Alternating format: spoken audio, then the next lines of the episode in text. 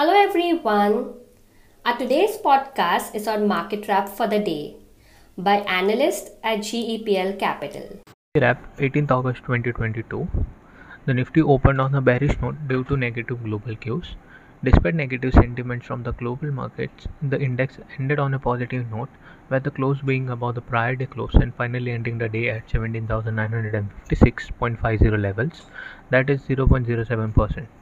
On the daily charts, the Nifty added one more positive candle in the ongoing strong bull run and moving towards the 18,000 mark.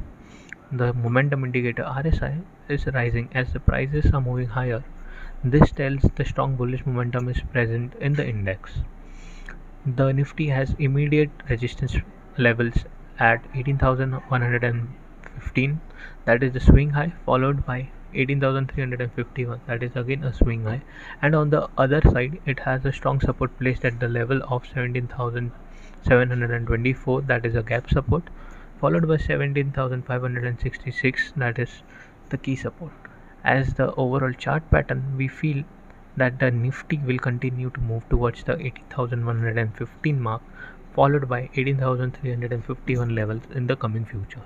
Our bullish view shall be negated if it sustains below 17,566 level on the downside. Thank you. We are on Instagram, Twitter, and YouTube. Follow us there. Our podcast series all about investing is available on Spotify, Apple Podcasts, and Google Podcasts. Do listen in. Thank you. Investments in securities market are subject to market risk.